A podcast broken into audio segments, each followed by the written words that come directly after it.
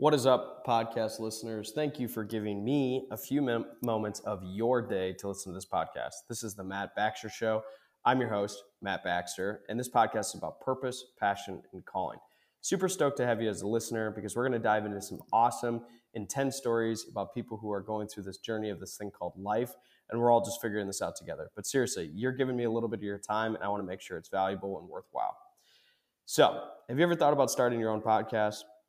When I was getting this podcast off the ground, we first started as the Wedgecast, evolved into the Matt Baxter Show.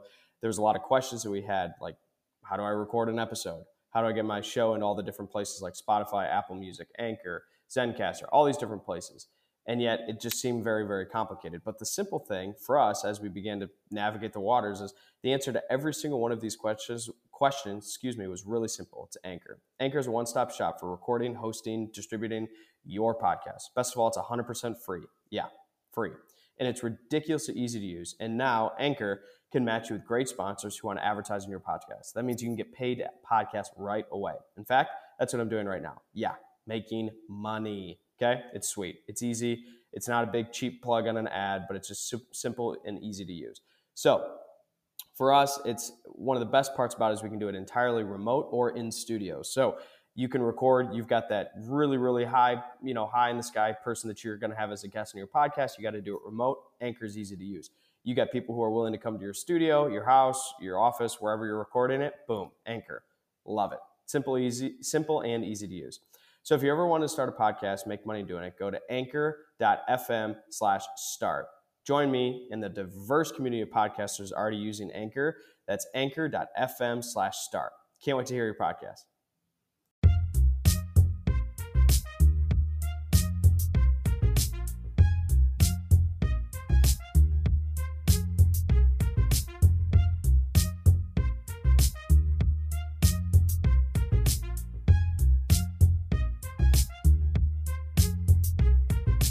What's up, everybody? This is the next episode of the Wedgecast. I'm hanging out with Eric Arnold. He is the CEO of Planswell. He is a guy who walks through life with a chip on his shoulder, saying, "You know what? We're just gonna we're just gonna power through and we're gonna make it happen." He started a bunch of businesses. He's been involved at the ground level and seen businesses grow, and currently is running an awesome company um, in the Toronto, Canada. And uh, he is just a phenomenal guy. And one of the things that I like about him is his content that he puts out on LinkedIn is all like real time what founders go through, what owners go through, what business people starting a business go through. And I think it's just a breath of fresh air to have somebody who's really honest with the struggles. So check this episode out. Well, Eric, thanks a ton for being on the show. Thanks so much for having me. Eric, so I have been following your progress on LinkedIn quite a bit and for quite some time. And I love hearing your stories because it's raw, it's authentic, it's showing the struggles, uh, talking about, you know, being married and, and, you know, building a business and balancing a family. And yet all of a sudden starting to grow a really, really awesome company. And so I was just very, very excited to have you on the show. And I feel like you're, you're going to bring a lot of value and, and I'm excited about this. So if you're willing, can you just dive into your background a little bit? Sure. I uh, grew up in a kind of middle class family in a suburb north of the city of Toronto. Um, and uh, didn't really like school, didn't really get along with my teachers or anybody in authority. And so started to look for other things to focus on. And uh, uh when I was 10, I was knocking on doors selling coupon booklets for the local newspaper and um, never really uh, stopped selling. I ended up uh, had a had a window cleaning company with 20 uh, students on on ladders cleaning like residential windows for a couple of years uh, in school. Um, I was also uh, for a while getting big uh, tractor trails tractor trailers full of electronics delivered from like big box stores in the states um, of of return return merchandise that we were selling on eBay. Uh, and I had a chain of loose leaf tea stores uh, and shopping malls at some point. This, this was all when I was supposed to be going to university, but um, that uh, as those uh, as the tea store came to an end, I, I started getting into the online space and, and creating um, kind of more digital companies, uh, focus on more highly scaled uh, user acquisition, digital marketing type stuff, and working with other people's companies as well. And uh, ended up starting like eight different tech startups and helping some some big companies scale around the world, like Groupon and a lot of those daily deal companies in 2010, 2011. Um, and then uh, 2011, my wife wanted to do her master's of teaching. She wanted to move down to the city uh, in Toronto. um, and so I needed to get kind of like a real job. So I started at uh, uh, CIBC Wood Gundy was a um, it's like it used to be a Merrill Lynch office. I was an investment advisor uh, dealing with high net worth clients, and and I did that for a couple of years, and um, I was just fascinated by how it took like a month to onboard a client, uh, and and you could only get about 300 clients in your life, and so it was kind of trying to combine what I was learning there with with my knowledge of, of digital marketing and, and user acquisition, and saying like, why can't we get 300 clients in a day or in an hour? um, to you know to build an entire financial plan and, and implement that plan? And um, that led me to start Planswell back in early 2016 um, so today we have about 56 employees here in toronto or about three years into it. We just launched started serving clients last year. We've done over 200000 financial plans now uh, in canada and uh, we're just about to launch in 11 new countries in the next few months that's amazing. So I want to I want to touch base uh, on the early parts of your story. So this sort of uh, lack of authority slash entrepreneurial hustle. Where do you feel like that that sparked? And do you have like a moment where it's like, yeah, I uh, I've got this kind of hustle attitude, and I love I, I love that. Where where did that where did that begin? Um, I always like, had an issue with authority. I have I've always had an issue with feeling disrespected. I don't like you know I could sit back and talk to like a therapist about this for for days probably. like I, I was bullied a lot in school. Um, my teachers didn't really seem to like me, and uh, so I, I, guess I kind of developed a, a, bit of a chip on my shoulder like pretty early on, um, trying to kind of prove my worth and and you know prove people uh, are wrong about me basically, and you know show them that I can do things that are you know better than they can do or, or whatever. Um, and I knew it wasn't going to be in the typical like academic route. I couldn't really sit still long enough or focus long enough um, on anything repetitive. So um, it just kind of forced me into you know getting into business, and that combined with like my family was like middle class. Like by no means did I come from like poverty. Uh, you know, very very privileged to grow up in, in the suburbs and have my own bedroom and and all that stuff. But um, finances were definitely uh, a question mark. Um, and you know, there, like there would be times making my lunch for school on a Wednesday, and uh, you know, that you dig into the back of the cupboard to find a like a flat can of club soda, and like that's your lunch, and that, and that was because you know payday was on Thursday. And like my parents were, you know, didn't really openly talk about this that much, but you kind of figure out what's going on. So I, I had this like need to, you know, Maslow's lowest level of hierarchy of needs of like, you know, food and shelter. Like that was something that um, well, well, you know, I'm sure people would have stories that were much more severe and much, you know, more intense than that. Like it was still a top of mind issue for me was was having financial security, um, and so that led me down the path of like needing to have a job and like other, you know, kids would go on these trips and do all these things and like I would too because I had a job and I made more money than all my friends. Um, but that was important to me.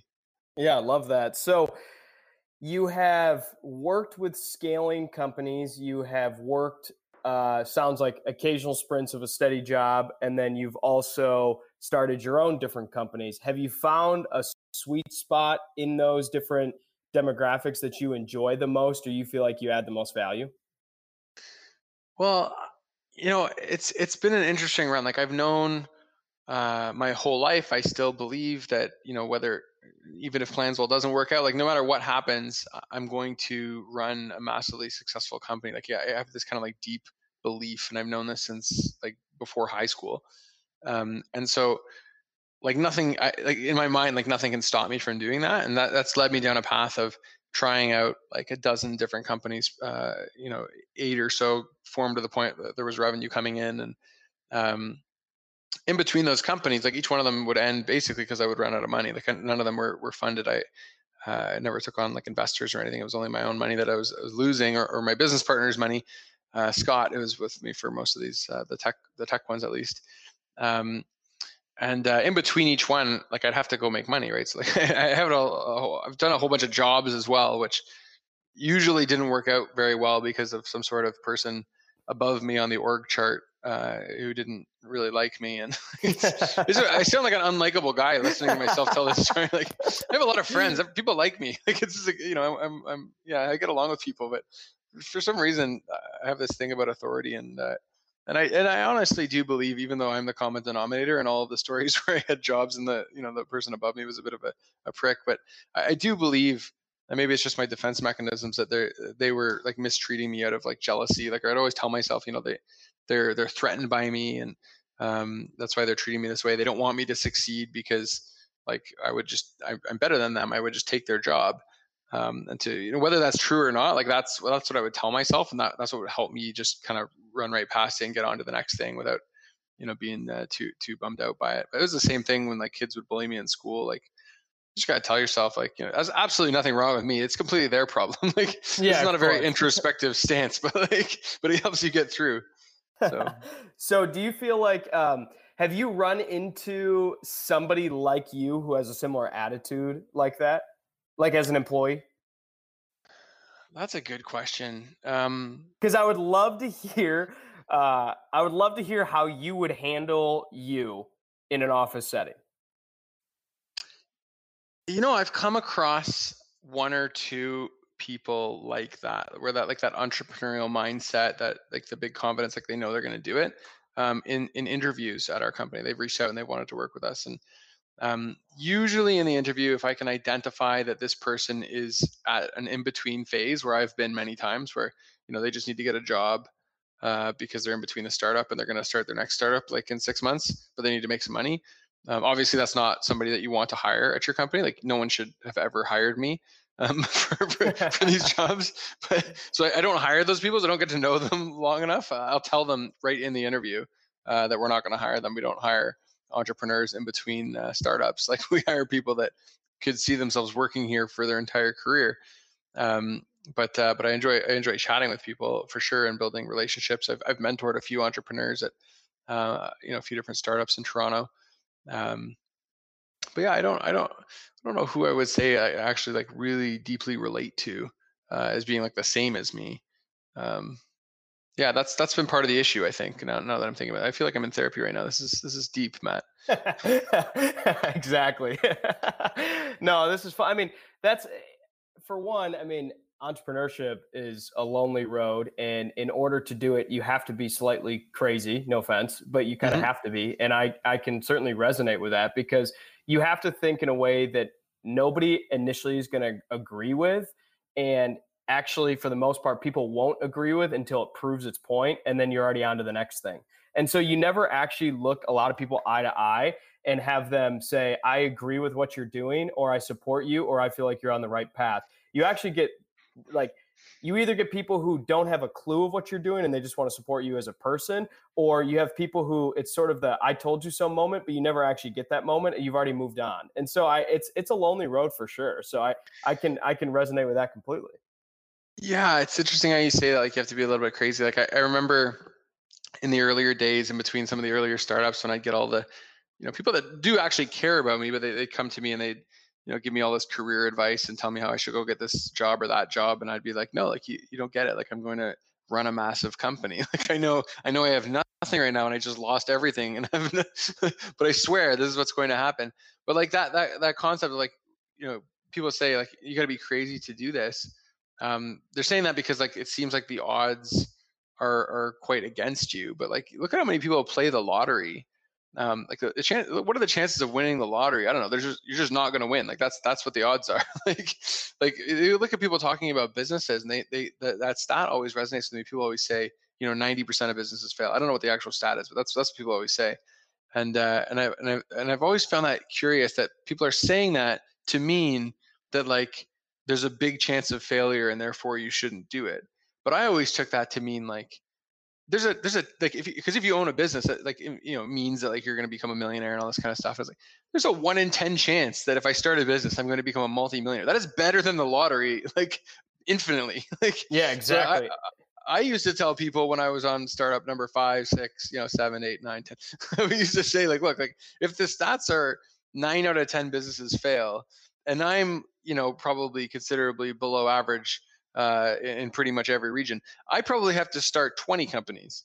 Um, and that's not that hard. Like you do like one a year, like you're going to, you're going to get there eventually. This is not yeah, you're on company, you're on company number 19 right now. So you're about to hit a home run. yeah. so, so what would you say today, knowing what you know? So, so I want to add to that the 99% of businesses that fail, that's also thinking of it as like very black and white. It's only successful if you make multi millions, or it's a failure if you don't. But what I think I know, and I feel like you know, and I feel like the select people who choose to.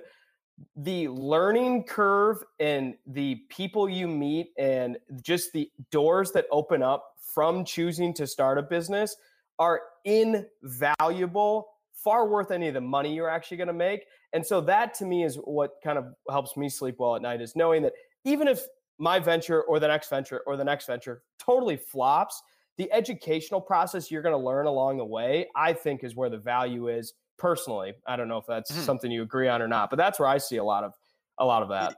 Yeah, it's a it's a total misalignment with with what you really want to be chasing. Like you don't you don't want to be right very often. Like it's not a it's not a beneficial thing for your life to be right. When you're right, all your like when something when you win or you like you're just confirming that you already knew that. Like you didn't that means you didn't learn anything. Like all of the learning happens in the times that you get it wrong and the times that you fail. Um, and all of your memories, which is entirely what makes up who you are, um, are formed uh, in in the more extreme uh, situations and extreme emotions and extreme environments. Um, so, like, really, if you're trying to become, uh, you know, a quote success, which is not a thing, like the whole all, all, of life is just this this journey that you're on. There is no end point. Um, the the things you should be chasing are the like somewhat painful, like challenging experiences, um, so that you can actually learn what you're capable of and, and you know learn uh, and get and get to the next level. So, are we allowed to ask tough questions? Yeah. All right. So, uh, this kind of just came to me as you were saying that. So, your personal path is the entrepreneurial, the hustle, the risk taker, the learning curve. And yet, your business currently is spent on financial planning, steadiness, smart decision making.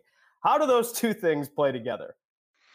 That's a it's a it's a great point, right? Um, I uh, I don't actually follow uh, a financial plan. I'll, I'll, come out and say that I I don't make enough money right now uh, to to for for that to uh, that's not the right way of saying it because we, we make plans for people that have no cash flow at all.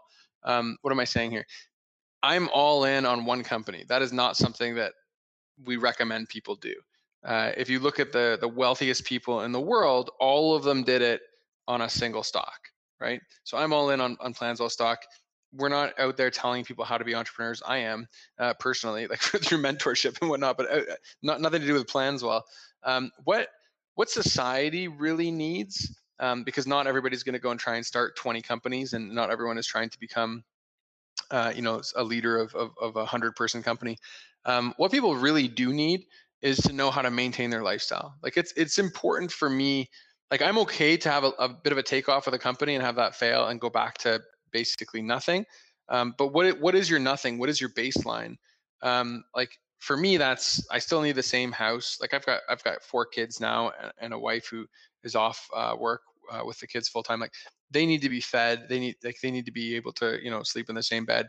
Um, that's my baseline. I, I can't go below that. So I actually do have a plan to make sure that that's can be achieved. I have I have rental properties now uh, with uh, with enough income that actually covers that. And like I, I, put, I had to put myself in a place where I could take those big risks and uh, and have that that baseline kind of protected. And so um, Planswell makes it possible for people to have that baseline protected, uh, to have the right insurance policies in place, to have the right savings and investments in place, um, and the right debt management and mortgages and whatnot in place, so that your your baseline lifestyle that you need to have um, that you have right now can be maintained in the future you know when you're not working you know particularly uh, or when you're putting your kids through school or if you can't work because of something unfortunate happening.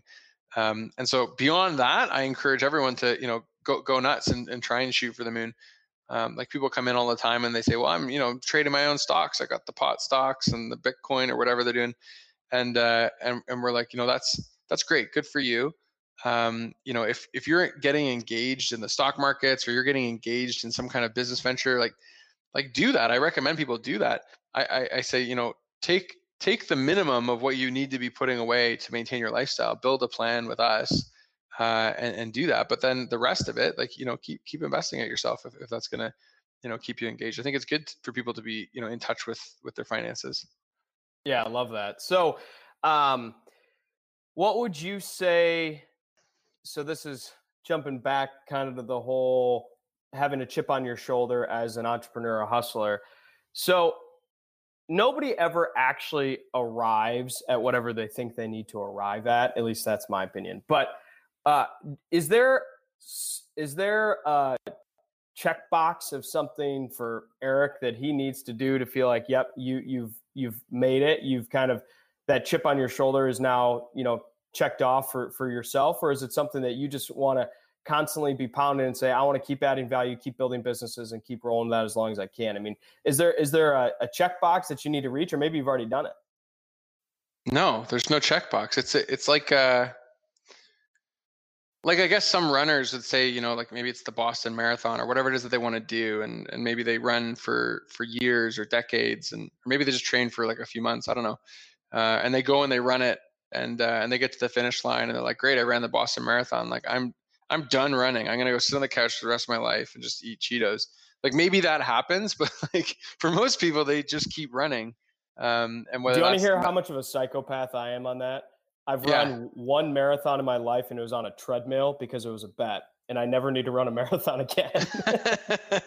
so, so, so it's a metaphor, Matt. I don't run either, but like, you know, try, try, and keep up yeah, here. shut up and let me do the talking.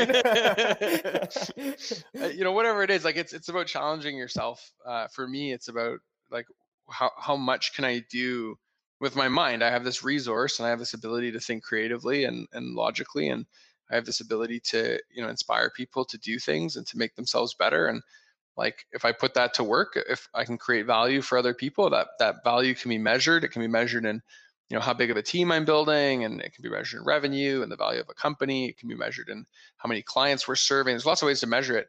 Um, the question is how, how big can i can i get it? Like that that's that that's really it. And there's no like it's not how big can i get it by the time i'm 40 and then i'm done. And it's like it's like i'm just going to keep going i'm going to keep serving as many people as i can. It makes me feel good to know that I'm creating value for others. Like we get amazing testimonials, we get amazing Google reviews, like huge books people write about their experience with us, and and uh, and you get follow up stories with clients. Like it, it's really like makes you feel good when you're helping other people.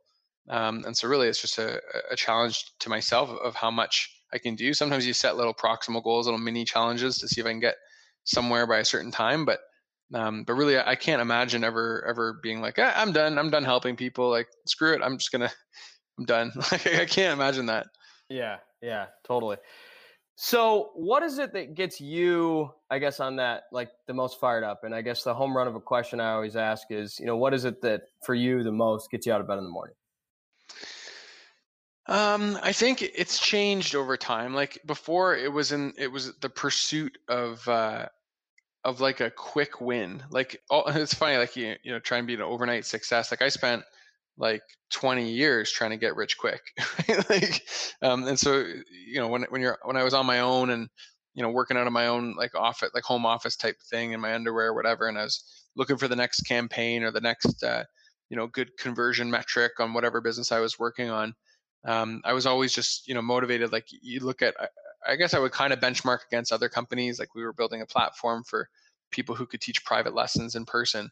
For example, um, you know, the idea that you know you could monetize your car with Uber, you could monetize your spare bedroom with Airbnb, you could monetize your mind, uh, your skills. Uh, everybody has something that they're particularly good at or better than most, um, and they they could teach other people that skill. So you can monetize your your knowledge. Uh, so we built this platform. And it looked a lot like Airbnb, except you could post like a lesson that you could teach in person, one on one. and we had like thousands of, of people joining and posting lessons, and people taking lessons on how to speak with a British accent and how to make bath bombs, and like it was all over all over the world actually.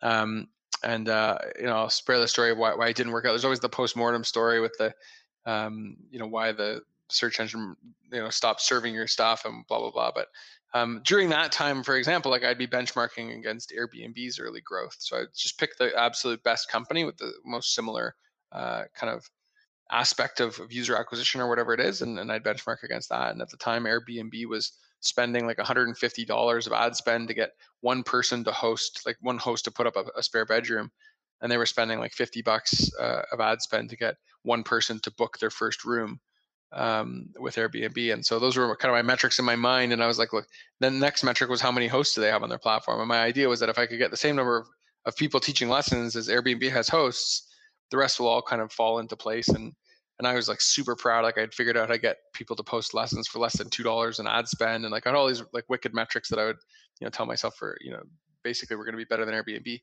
Um, you, know, you learn things along the way. That that, that business didn't didn't uh, work out the way that uh, we had hoped at one point. But I remember getting up in the morning and being like, okay, I'm going to try a new thing. I'm going to get new people marketing in a different way and test out this new tactic, looking for these kind of quick wins. Um, today, it's it's more it's more team focused. Like I'm not I'm not just running a business with uh, with Scott off and you know Calgary at his at his real job and you know him working in the evenings on the technology side and me me kind of running marketing and uh, and design and uh, uh, you know on my own. I, I have a team of 56 people now that that work uh, you know with, with me and um, I have now four kids and a wife and so I have a lot of people that kind of look at me and you know judge me probably and like, I have to I have to play the part I have to I have to show up I have to you know be engaged and and uh, you know inspirational and leading people and I need to be effective. There's a lot of things that I need to be for for these other people and and that's it feels good like when I feel like I'm being those things and and when I'm not I you know it gives me more pressure and more encouragement to um to to up my game so um so yeah I think that's what gets me out of bed in the morning now is is like a big part of it is you know setting an example for my kids as they grow like I my oldest will be turning 5 in August uh, I have four of them um, so it's important for me like that that they see somebody that they can look up to and respect and um, who's also there for them and then um, coming into the office it's like you know what's what's it like in the office what are my one-on-ones going to be like uh, what are the partnerships meetings going to be like what do the investors think of what's going on and um, it can be heavy at times like when things are not going well like it all kind of it all, it all stops with me and that, that can add a lot of pressure in my home life as well but um, yeah it's super super motivating yeah, love that. Uh, la- last question I have is um, the 20 year old. Uh, well, I'm making an assumption. I'm assuming you're over 20, but the 20 year old Eric, what what would you tell him today? Um, I get that question sometimes. Um, I I would say, like it's a hard one. Like really, like probably nothing. Like I, in my, in my will, I I don't plan to really give my kids anything. Like I have like, like everything will everything will go into like a trust fund and give them a little bit of privilege around like you know assisting them with buying a house and you know going through school and healthcare and stuff like this. But um, I'm a big fan of figuring it out on your own um, and trying and failing. Like I think you know a lot of people would take that question and think, well, what's what was one of the biggest pain points that I felt uh, you know between 20 and now um, and how could I prevent that by giving myself like tipping myself off? Like I wouldn't do it. I'd force myself to go through that again. Like when I take my kids to the park at the playground, sometimes in my mind I think I hope they get hurt. Like, is that is that weird? like I'm like in my mind I'm like I don't want them to die. I don't want them to be permanently disabled. But like if they fell and broke their arm today, like that, this would be a memorable day forever, and they would learn a lot about how to how to use the playground equipment. Yeah, so, the lessons learned by scraping your knee and figuring out, okay, I'm not going to do that again. yeah, yeah. We let our kids, we let our like two year old, or she was like one and a half. She's like climbing to the top of the play structure, and parents are horrified, asking whose kid is it, and we're just like, it's our kid. Like, it's your problem. Like, leave her alone. Love that. Well, Eric, thank you so much for being a guest on the show. This was awesome. Um, I guess is there anything else you want to leave the audience with, or any any uh, final snippets of wisdom? Uh, I don't know. Just uh, just keep going, and uh, yeah, read a lot of books. I've been I've been reading a ton of books in the last few years, and I find like if you can get into the habit, like it's a habit thing. Like you're not just going to randomly pick up a book. But I started walking to work. It's about 35 minutes each way, and uh, and I listen to audiobooks when I do it, and, uh, and, and I'm learning so much and getting so much wisdom and inspiration. Um, Audible, I'll give a big shout out to Audible. But uh, yeah, that's it. Love it. Well, thanks a ton. Thanks for being on the show. Thanks, Matt.